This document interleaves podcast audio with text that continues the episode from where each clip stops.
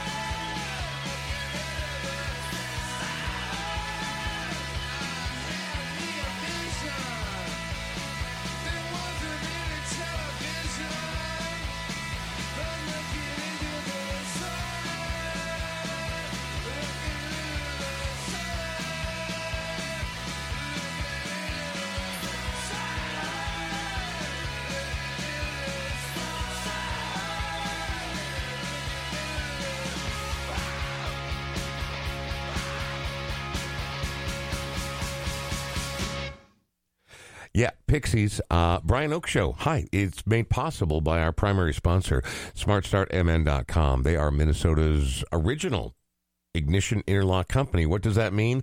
Well, let's say you make a bad choice. You go out and you drink and you drive and you get popped and you're busted. And now suddenly you don't have a license. You can't drive anywhere. Not only is it expensive and difficult, but now your life is actually on hold. They can alleviate a great deal of that misery much quicker than you'd expect and for much cheaper than you'd expect. Sean, what is the best way, both for us and for Smart Start MN, for people to get a hold of them and find out more, if not for themselves, of course, because no one listening would ever do something like that. But I'll bet you know someone, have a family member, or maybe, just maybe, without judgment, you did that. How do people, what's the best way for them to get about that? Well, if you're Irish like me, you have several family members that could use Smart Start MN. I am Irish like you. How dare you perpetuate a stereotype? Tripe, plipe. Yeah, have, have another one. So Smart Start, Shut it, Sean. smartstartmn.com slash the Brian Oake Show uh, is the way that they can track this to make sure that the advertising is working. Or you can go to the banner on our website, uh, brianoakeshow.com. That'll give you 20% off the ignition interlock installation. So uh, easy way to be able to to get that hooked up. They can do it very quickly so you can get back on the road, back to work, uh, be able to take your kids to Zither practice. zither zither practice. Exactly. I mean, it's basically a breathalyzer in your car, and it's not the same as the legal limit. You can't blow any alcohol at all. But guess what? If you screwed up like that, maybe chill it out for a while. Yeah, Get yourself break. back to work. Get the kids to fencing practice. Take a couple plays off. Yeah. Be like Randy Moss. Uh, in, in- addition uh, to thanking Smart Start MN, I do want to thank all the people who have come out of the woodwork to support the Brian Oake Show. Episode 37 already, you know, we had audioquip.com come online and provide us with all this wonderful professional equipment, and they do a great job. We had Amy Stubblefield Barthel come together and make the BrianOakeShow.com or BrianOakeShow.com. Did you see that our photographer, who has also provided a great deal of work, Rebecca Slater, had her baby? She did, and it was three weeks early, so uh, it looks like everything went great. And It they did. Have, they have a beautiful Mava. and, and somehow today, I mean, this this close to it, she's like, we were supposed to have a huge cheese party at my house last week, but we couldn't because the doctor said I was going to have a baby. But she also seemed very enthused about having that first glass of wine in nine months. Good for you, Rebecca. Did you see how Sinykin perked up when you said cheese party? Well, oh man, I suppose? I suppose, I suppose we better get to it.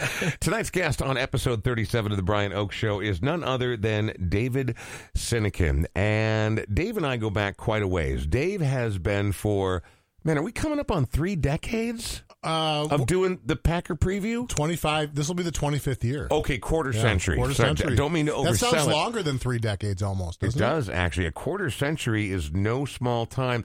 So, Dave Sinykin, you are first and foremost a decent human being. Thanks. Secondly, which is a little bit of a stain on your reputation, one.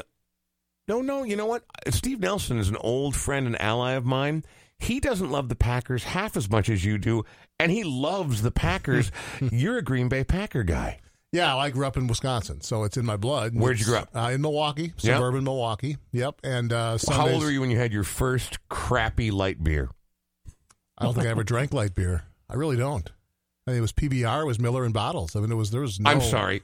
PBR is a light beer. Okay, all right. If you're going to go that way, but it's. I may leave the room at this point. Easy. I, okay, so what I meant by light I. I pulled up. I, I- I- pulled up. What twenty minutes ago? There was a PBR truck unloading at the Mexican restaurant down the street, and I thought this is a sign yeah. that the beer that I was weaned on. Who sees Pabst Blue Ribbon trucks anymore? The- the- Well, and you're from Wisconsin, so you truly were weaned on beer. Absolutely, of course. right Light from the beer. breast right to the bottle. even before he was actually weaned, he was still getting his share of beer. That's correct. So what I meant was, I, by light beer, I don't mean like a low calorie Okay. beer. I'm talking about American see through lagers. Is what I'm talking about, which all of us have had plenty of. I'm by no means damning them with faint praise.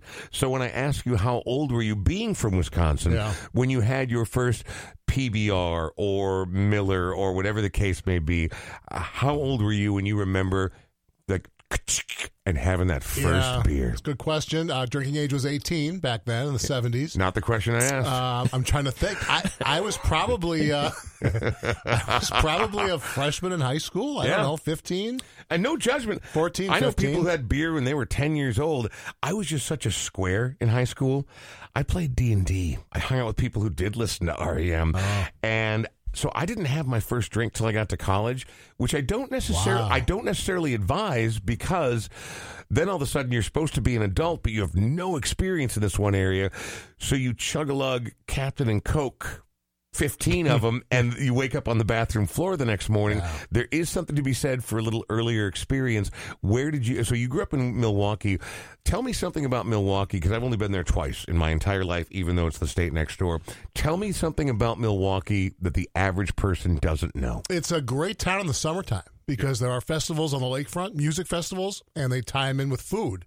Um, my two favorite things. Well, sports are in there too, but Yeah. music and food are right up there for me. So, all food oh well, it's it's themed. So you have like Festa Italiana one weekend, or or Mexican, or Greek, or what Italian. Yeah. And there, there's these food festivals, but there's always great music festivals. Summerfest being the most famous. Yeah. Around the Fourth of July is when which by the up. way summerfest we're talking about south by southwest being canceled Yeah. South by Southwest is a freak show. Summerfest might even be a bigger freak show. I've been there. That's the two times I've been to Milwaukee. Of course, why wouldn't it be? The number of stages, the number of people. I love that people get out. I love that it's music oriented. I love that there's no shortage of beer or drink or any of that. Summerfest is a freak show. Yeah, and it's way different now. I mean, I haven't been in years, but in the 70s and 80s, there wasn't like this giant amphitheater where you needed a, you know an $80 ticket to get in to see the main act. It was one price gets you into the grounds, and yeah, you get to see whoever the top performer is for the same. You didn't have to buy an extra Wine? ticket. Yeah, who- whoever it was back in the late seventies. So it, it was a whole. It's so much more commercial now, and it's it's different, but it's still it's a cool vibe because you're right on Lake Michigan, and the beer's flowing, and whatever kind of music you like, there's a stage there for you to listen to it. So summer times in Milwaukee are underrated, and um and again, the food scene is always important. There's some great. You know, I always compared Milwaukee to St. Paul. It's it had, and maybe it's because my my dad grew up in St. Paul. My grandparents, I always we summered, we came to visit, and I always felt like you had that that old school kind of diversity, neighborhood, ethnic neighborhoods, great food, great, just great, cool, cozy neighborhood spots. And I don't, I haven't live on the Minneapolis side now, but I try to get to St. Paul whenever I can because it kind of feels like Milwaukee to me. So if people wonder what's Milwaukee like, to me, it's it's kind of like St. Paul with a big lake. Sinykin, your name, last name, Sinykin, has a Y in it. Are you Greek? No, uh, my dad's family came from Russia. Oh, Yeah, and I've actually it's weird. The Pioneer Press did a um like a big thing on the prohibition recently. I don't know if you guys saw that, but there was a a picture that it said Sinykin's Liquors on Wabasha Street. And it was my grandpa's store. I had no idea he had a liquor store. I knew he did a lot of different things, including when I was a kid. some drinks and yeah, he did some drinks, and he had a perfume company that was kind of selling alcohol on the side during the prohibition because he needed the alcohol for the perfume. Uh-huh. But growing up, I knew him as a guy who had a military surplus store right by Mickey's Diner in downtown St. Paul, and that's Uh-huh. what I knew my grandpa as. But I've learned that he was quite the feisty dude and had lots of different interests, including having a liquor store around the time of the prohibition. entrepreneur, Apparently, so. and also apparently something of a felon.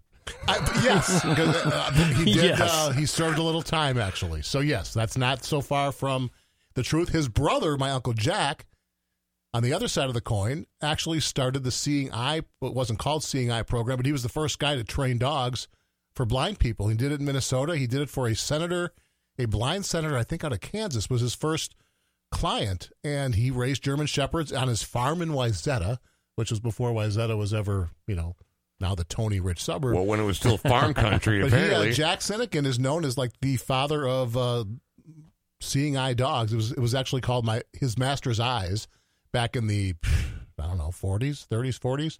So my family's been interesting. We have the felon. We have the guy that you know trains dogs for blind people and gives them to people of need. So You know, I don't mean to, I don't mean to reduce your grandfather to just being a felon because that takes a certain swashbuckling spirit of adventure Exactly. to do that during Prohibition.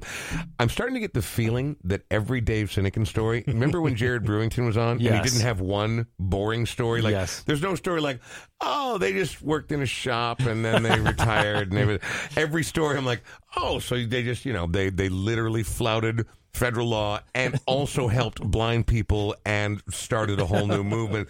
Dave that? Sinykin is uh, not only from Wisconsin, now a Minnesotan, but he is the main brain behind the headcheese uh, dot com. And he also has been doing Packer Preview on KFAN, a station that I love crashing, a great we, deal. and I, I know the station loves when you crash. I will, well. and I, I wish I could do it more often. But you, here's the here's the thing: is I liked the Vikings growing up. I, but I could have taken it or leave, and I wasn't really a big NFL guy until my maybe third year in radio, and this would be mid to late '90s.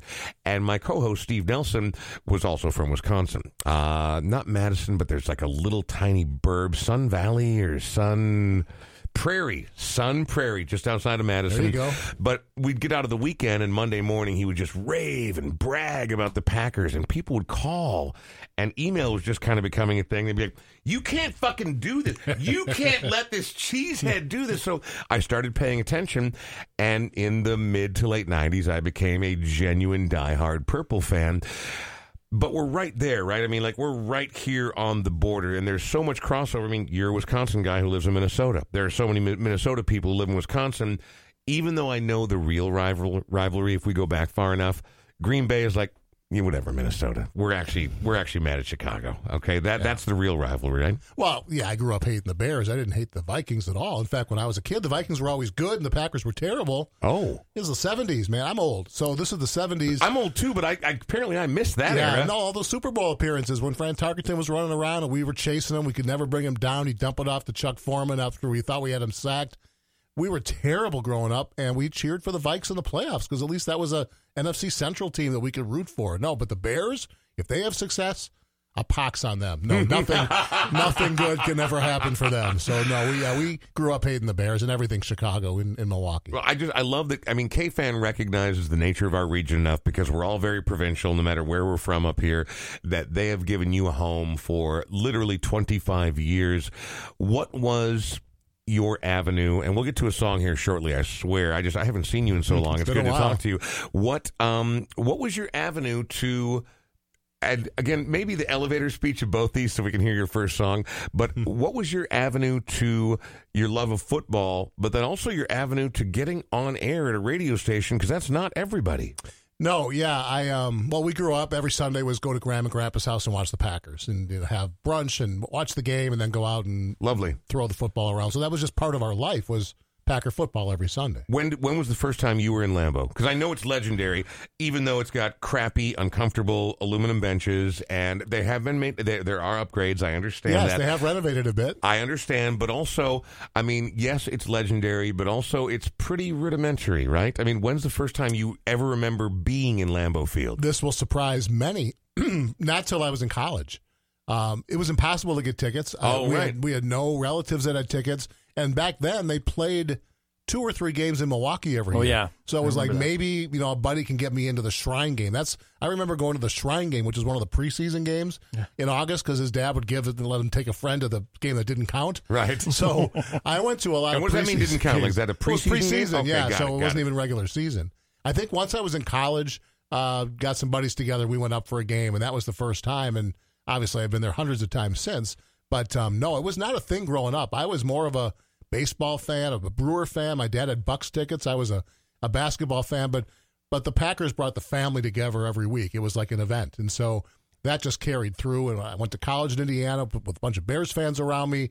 Now we're in the early '80s when the Bears are good and the Packers still suck, and so I'm I'm just beaten down and beaten down, you know. And once once Reggie White arrived and Favre arrived and the and their uh, fortunes turned a bit, I, I moved here in '94 and uh, I got right in with the fan because I had done radio out of college, in college, and out of college. I had a job in, in news and sports in Milwaukee in the early '80s, and I approached KFan after they'd put me on as like the weekend or the update guy, you know, in the late late in '94. So spring of '95, like Mark Ginther was the program director, and I said, "Hey, how about a Packer show?" I'll, Packer fans call you guys never want to talk to him. He goes, "Hey, we're the Viking station. There is no way the Vikings are going to go away." They did greenlight my show with Trent Tucker that spring in '95. So Trent and I are doing a show. Davey. Exactly. Uh-huh. So the next year, CCO gets the rights to to the Vikings. K-Fan loses them. So I go back to Ginther and say, "All right, what do you think of me now?"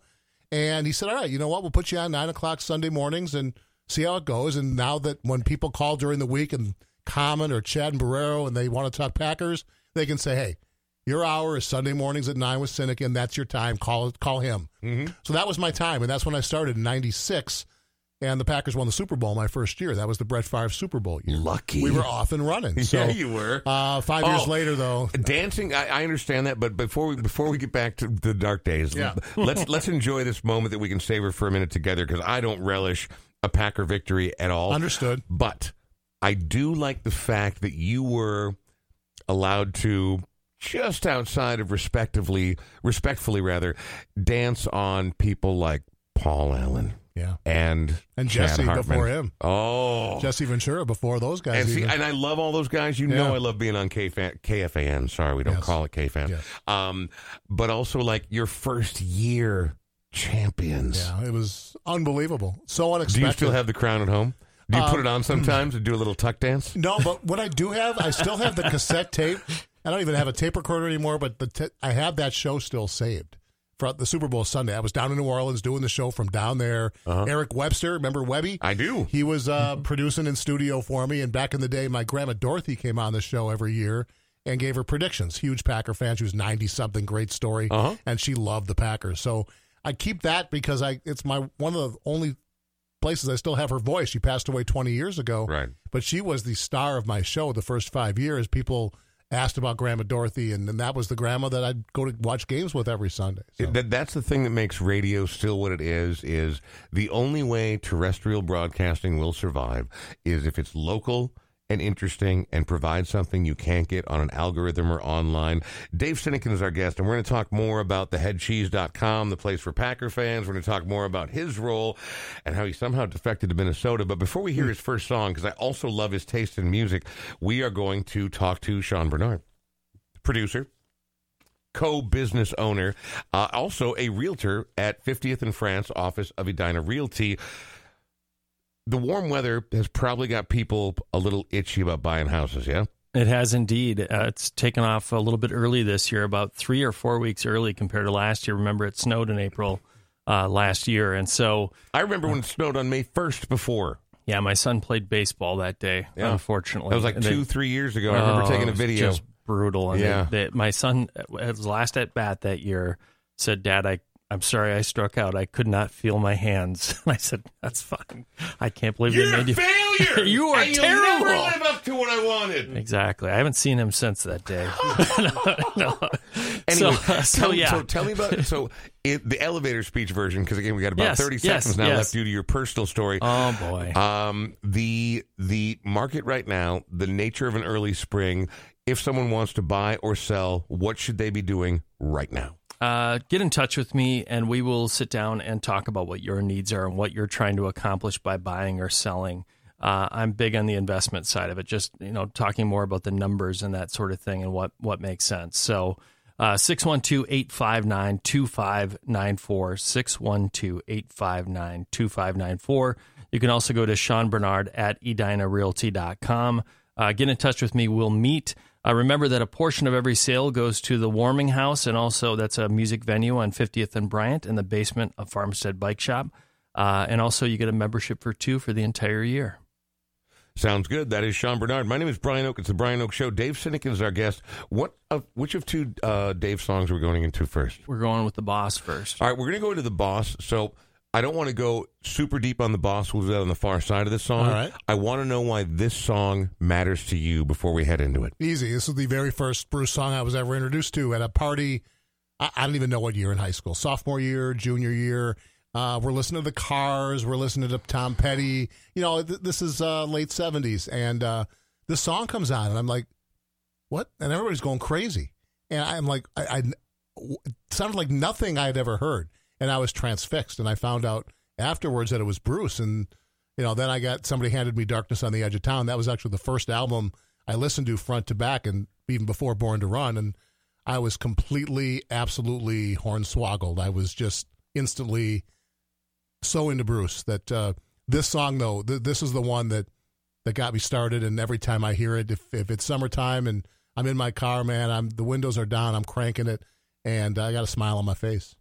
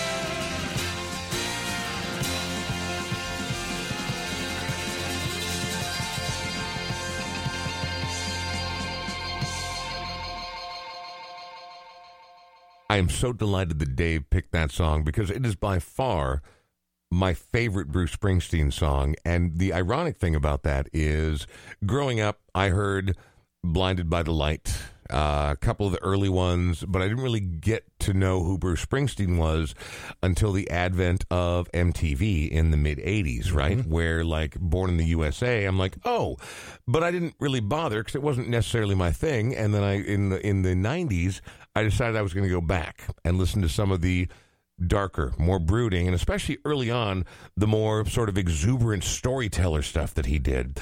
And I was still like, I'm like, that's cool, but it wasn't really my jam. And I had a friend, in fact, you and I both might know the same guy, John Michaels, who did traffic sure. for years You at iHeartRadio slash uh, amazing guy. He was on me to see Springsteen every time he came through. And finally, once I capitulated and said yes. And here's what I'll say. Bruce Springsteen, now, uh, even if he's not my jam, to deny his place in the American rock pantheon would be to say that Bob Dylan doesn't matter, right? And again, I'm not a, I'm not a super Bob Dylan. or Dylan to say fan. the Grateful Dead doesn't matter. right. I just threw that at you because I've heard that. I've heard that take from you, and I it, it bothers me, but that's well, okay. we we'll cover that I on your next. several We'll, we'll, Picks, we'll, uh, we'll cover we'll cover that on the next podcast, Ryan, because that that that right there is a whole new podcast Okay. by itself. Fire starter. uh, exactly.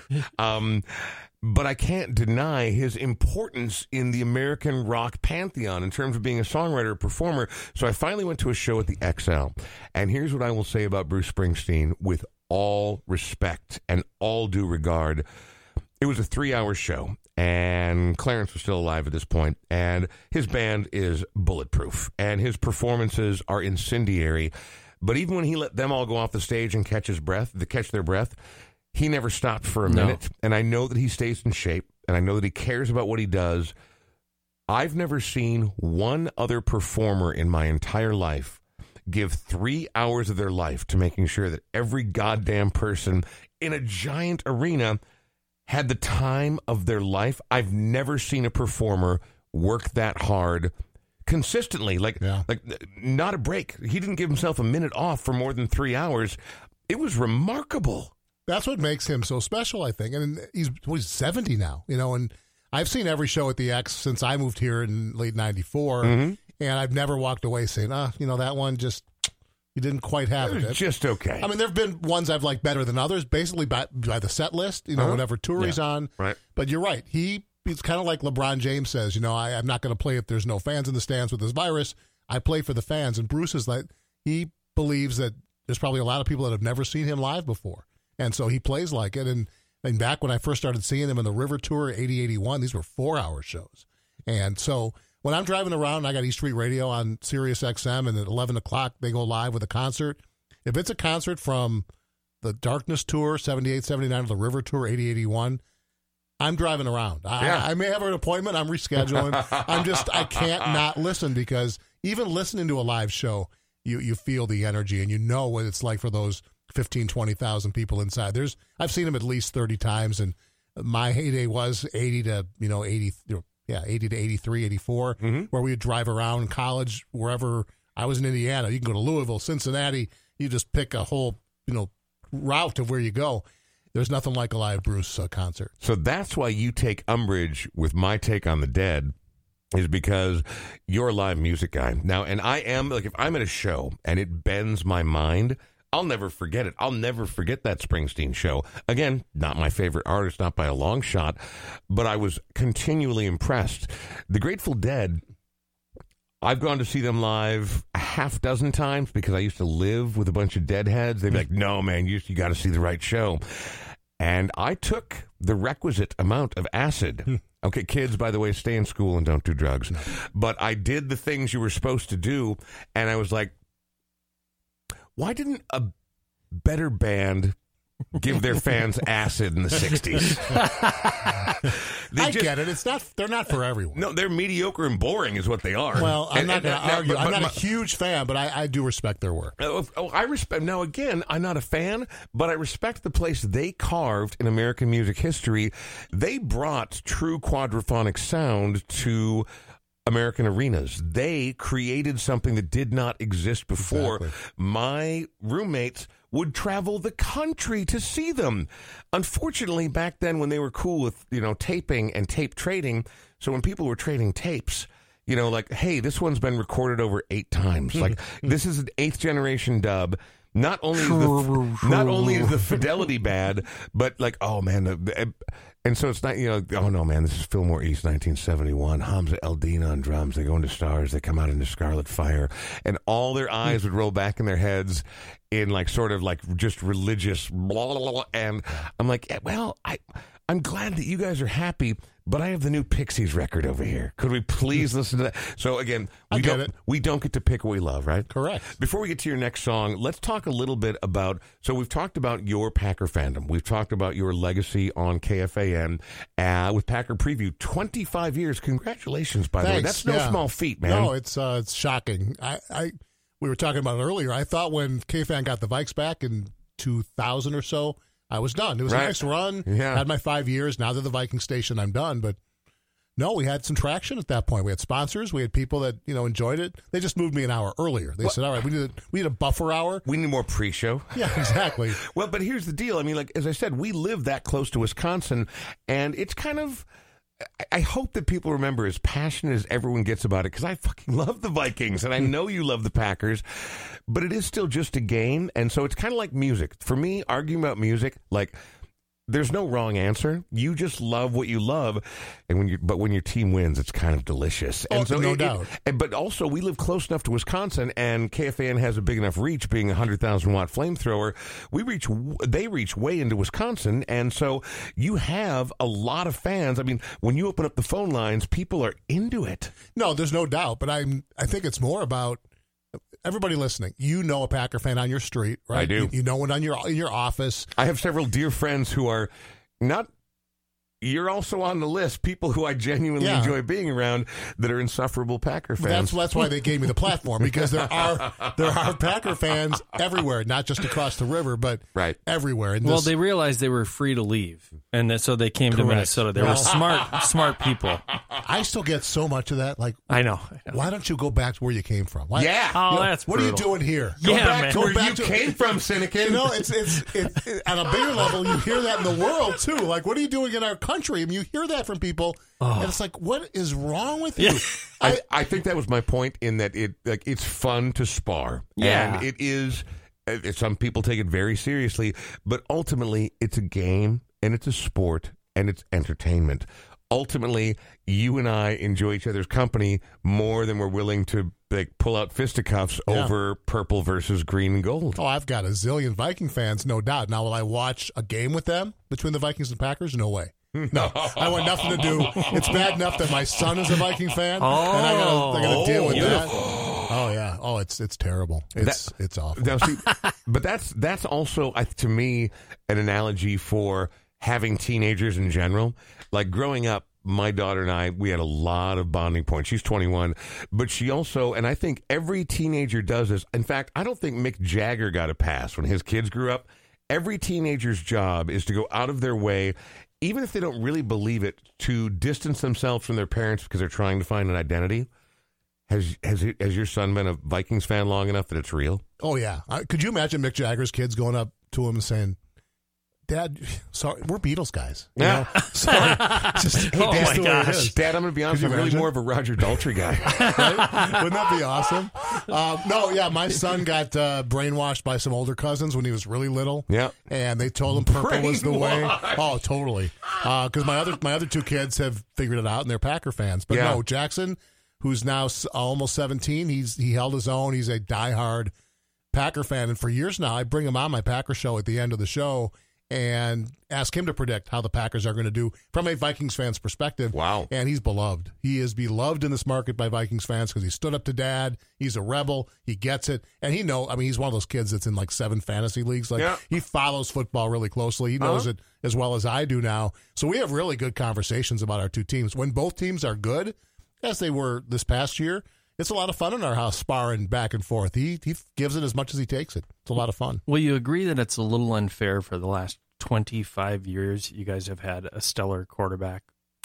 Yeah, it's it's unfair, but I, I always counter with this: the day the Packers drafted Aaron Rodgers, the Vikings had two picks ahead of Green Bay, where they I could have taken Aaron I know. Rodgers. I know. And Green Yeah. Bay had a, a quarterback in Brett Favre that was still in his prime, and they they took the plunge. So I don't feel guilty at all about that. Enjoy Troy Williamson and Erasmus James. by the way. Oh, yeah, that's Here's right. the- ooh, Erasmus James. Troy Williamson, not a great catcher of the football. No. not a Uh, great is that receiver. is that the receiver that Common Man referred to as frying pan hands? has to be, yeah, it has to be. So, uh, Man, here- is he fast. Here's the problem with He's got that talking about anything in the real world with David Sinykin is that the guy is smart and he's erudite, and even if you hate the Packers, he will find a way to make you listen. Which is why I like. I, I'm not always up that early, but if I tune into Packer preview, I like to listen because I want to know specifically and very scientifically why I hate those cheeseheads so much. Speaking of, you've got a website called theheadcheese.com, the place for Packer fans. If people want to get a hold of you and talk to you, is that the best place for them to go? Uh, yeah, there's a contact me. I, I haven't updated it in a number of months after the season ended. I'll Right. do that now that free agency kicks in and Right. the draft and all that. But yeah, there's a way to to reach out, or obviously via Twitter at TC Head Cheese is is quick and easy as well. Well, so you do do Packer preview. You do do the, do theheadcheese.com. You also have a day job. I do. And What is your day Because job? I would not uh, be able to uh, raise three kids uh, on those deals. I haven't gotten a raise since '95 with the fan. Oof. Uh, Oh. I, uh, I Uh, have. hey, uh, by the way, I'm calling out Swedberg right now. Not even a dog whistle.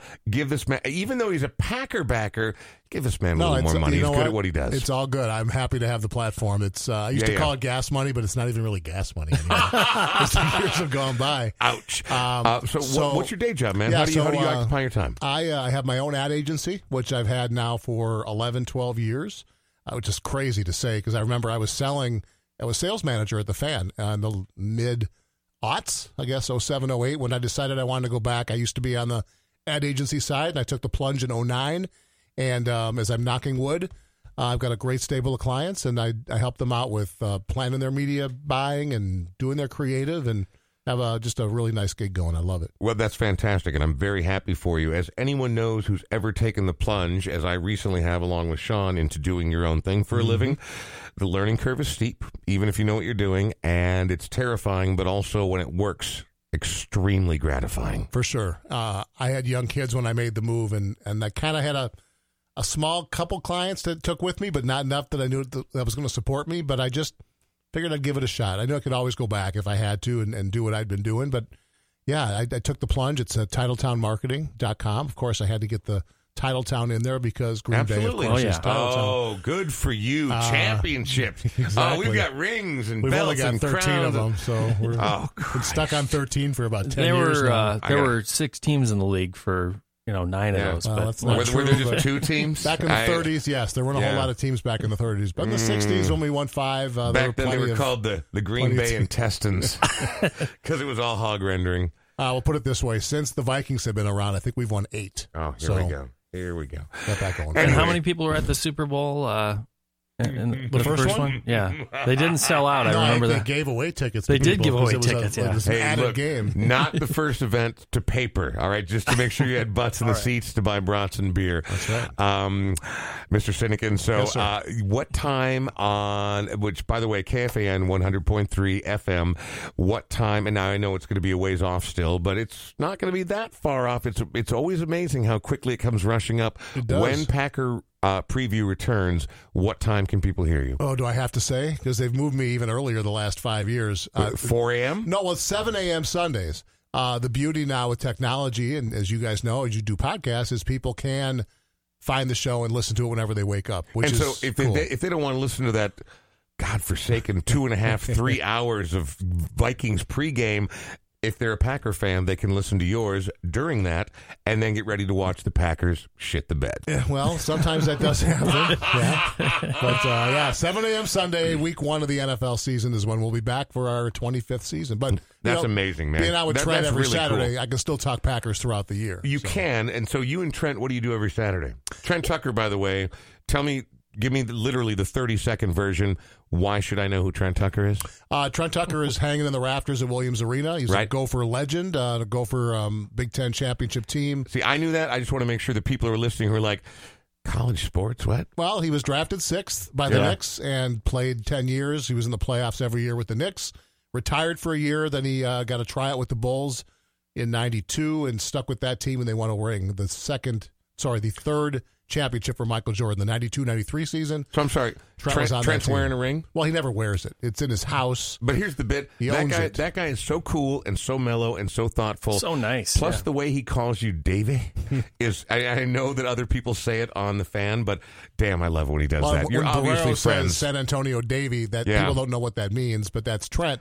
Um, here's the thing people don't know. The year that he was playing for the Bulls, 92 93, and, and won a championship, I was living in Chicago. I was dating a gal who whose dad had a corrugated box company, had more money than God, had season tickets to every team, and she loved the Bulls. We went to every Bulls game that season that Trent played. Home, every home game, every playoff game, every wow. through the championship. And I so I'm watching Trent every game of that season at home, and then two years later we're doing a show together in the Twin Cities. Just weird how life kind of intersects that way. Life is weird that way, and not always. It's not always kind, but sometimes that sort of serendipity. This laptop right here that I have in front of me Yeah, once belonged to Grant Hart from the band Husker Du. really. and his widow bestowed it to me as a gift. And if you had told 16 year old me who Husker Du literally changed his life, oh, life is weird. His name is Dave Sinykin. His name is Sean Bernard. My name is Brian Oake. It's the Brian Oake Show. Let's get to your second song because we've been jabbering a lot. What are we playing next? Well, so when I lived in Chicago, I fell in love with the blues. Uh, Kingston Mines, a great club, was a few blocks from where I lived. I really fell in love with blues music and experimented with a lot of bands, and really, really fell in love with Stevie Ray Vaughan and, and what he did with that guitar. And so uh, he was when his when he passed away in, in the helicopter crash. That's one of those "Where were you?" moments for me. Just gutted by by that loss of that talent who had dealt with addiction and, then fought through it and come out on the other side and continue to make fantastic music. So I picked a song that that was very personal to him off the In Step album, which is my favorite album. I listen to it all the time, and this is another one. I wanted to be upbeat today. This is one that, man, when it comes on, if I'm just scrolling through and this song pops up, windows down, crank it up, and I'm singing along.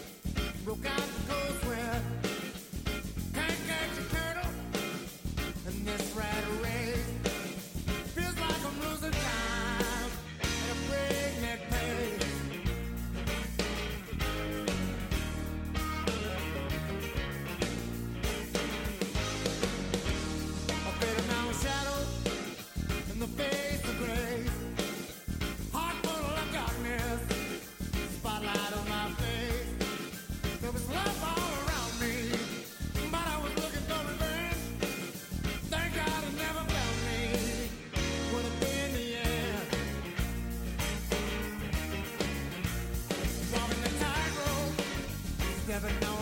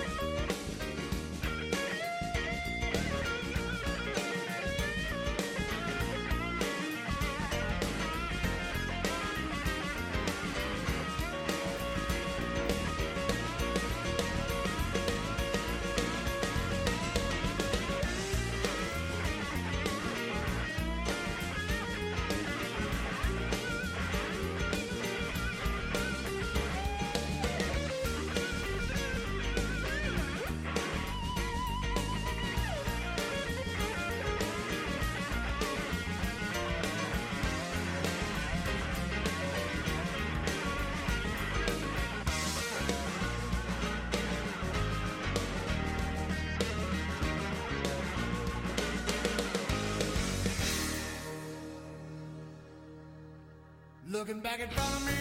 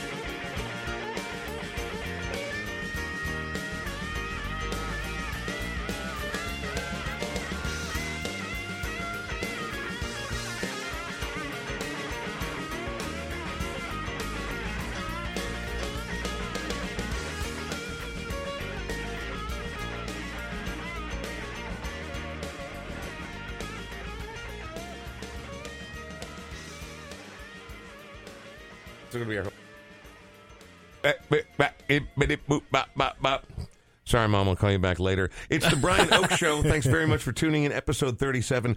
Dave Sinykin, you are a delight. And Oh, thank you. Well, a, This is fun. Literally decades of broadcast experience. Twenty-five years into Packer preview, which will start what week one of the NFL season. That's the soonest they want me. They, they don't want you during the preseason. God, just no. to, just to taunt a little bit. I I would do it, but no, they say no. Just get ready for week one. That's the soonest we want to see you. Fucking squares. In the meantime, I imagine well before week one, over at theheadcheese.com, there will be plenty of speculation. Well, I imagine even after the draft. I mean, there's going to be plenty of talk and speculation, your blog, all that stuff over yeah, there. Yeah, for sure. I get busy during the season, obviously, writing before and after each game, and Of then the off season, you know, I kind of take a break. But now we're in the springtime, draft time. I'll get busy, and then yeah, once you're in spring training or spring training, summer training camp, Yep. and we're all thinking football, then I'm I'm back in the in the mode again. I I'm a frustrated sports columnist. That's what I wanted to do growing up. I was a journalism major. I'm not monetizing it. I just do it for fun. It's a chance for me to expand on what I want to talk about beyond my my weekly show. So it's it's for me it's just a fun hobby and when I interact with people it's a good time. Well, it's a good looking website. Like, I mean, like a lot of websites you go to, they're put together like garbage. and yours is actually easily navigable. Thanks. Although you are, I'm going to be honest, a little too Packer forward. I get if it, I'm honest. but you see uh, on the on the left there it says convert Jackson. You have a chance to email my son and, and turn, Nice. turn turn him into a Packer fan if Nice. you, want. Are diabolical. um, before we turn you loose, uh, I just want to say thank you again very much Thanks for coming me. by. It's always Uh, fun. good luck with your private endeavors, and I wish I could say good luck to the Packers, but I can't. I don't know if you see what's happening right there on the wall. Dante, Yeah, I get it. My You- autographed Dante photo. you got to be real with me. I wouldn't trust it if you said it. So Yeah. I, I get it. Okay, very good. But but somehow, despite the fact I also have very conservative friends and I'm a loony liberal, I I believe that we all have more in common than we don't. And let's remember, it is entertainment. It is a game. Correct. No matter how invested you are, it's not worth. Uh, some of the people who call up on uh, fan line on the fan afterwards. Yeah. Now, granted, I know most of them have been drinking heavily since 10 a.m., Yeah.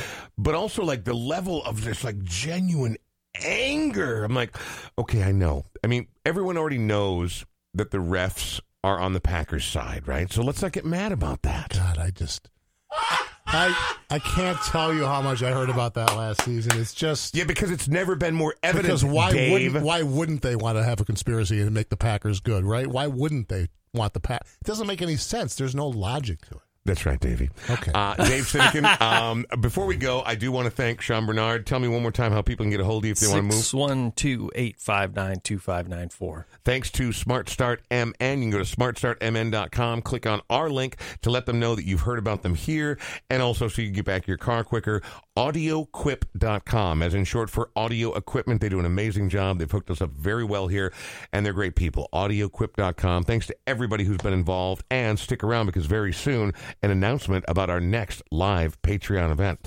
What? We have a Patreon account? Of course we do. Patreon.com slash Brian Oake Show. If you want to get into exclusive events, you've got that opportunity to do so. Explore it, find out for yourself, decide if you like this show well enough to do that.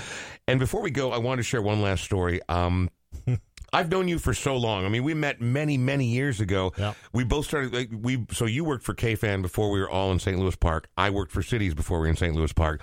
We all got moved under the same roof, all six stations, in two thousand three. Yeah, three. Yeah. Um, and it wasn't that early, but a few years later. So I would I was working every afternoon at Cities ninety seven, but I came in to do the occasional weekend show, or came in to record my Sunday night show, Freedom Rock. And there was one morning I came in. There's only like five cars in the parking lot. It's a ghost town. Someone is cranking Molly Hatchet so loud in their car that it's like I'm back in Coon Rapids at the Village Four Theater on a Friday night. It, it, it was like it was so loud. I'm like. Who's rocking Molly Hatchet? That's awesome. Because growing up, classic rock was my thing. Before I found the alt, before I found the new wave, before I found any of the weird stuff, I loved listening to old school KQ and classic rock. And I am not mad at Molly Hatchet at all. And so I sat in my truck for a minute because I'm like, I don't have anywhere to be. I'm just going in to record a show, having a cigarette. And who should climb out of his fucking Cutlass Supreme, whatever the Was hell it your was? blue Audi? Uh, I, I think it was the Jeep Grand Cherokee. Okay. back then. Was it really? I think so. I felt like it was like a Monte Carlo SS it might have been or my something. little Audi A4. though. Okay, well, no, it, it felt like more of a, a northern suburbs car, but maybe, maybe that was just the music infiltrating my mind. One of those. But um, yeah, I mean, like it was literally so loud that between your closed windows and my closed windows, I could still make out the words perfectly. I love that you love to rock, and I love that you love old school classic rock. Why do you love Molly Uh, Hatchet? I loved your reaction. I, I I walked out of my car and you were like, "Oh my god!" It was just one of those moments I'll never forget. I've told I was this just story so happy. a lot too. I, I think it, that day I don't remember if it was on KQ or if it was a Sirius XM bit, but I Uh-huh. hadn't heard that song in so long, and it was such a a song that meant a lot to me because my junior senior year in high school we we listened to the Outlaws and and you know Lynyrd Skynyrd and, Yep. and Hatchet. In fact, I think the first concert I ever saw was Outlaws Blue Oyster Cult Molly Hatchet in Milwaukee, What? like seventy nine probably. What? And and I, and I was Hatchet was so good live. And it was- Yeah. I, I just fell in love with that sound. And so when I heard that song and I hadn't heard it in probably twenty years, yeah, I couldn't turn it up loud enough. Think about those people who are listening to hip hop so loud that the bass is actually making your windows rattle, let alone their own car. That's how loud Mr. Sinykin was listening to this song on that particular morning in the parking ramp at Planet Utica. Mr. Sinykin, I will talk to you soon. My pleasure. This has been fun. Thanks, Thank guys. you very much. A little. Southern rock as we wrap up the Brian Oake Show.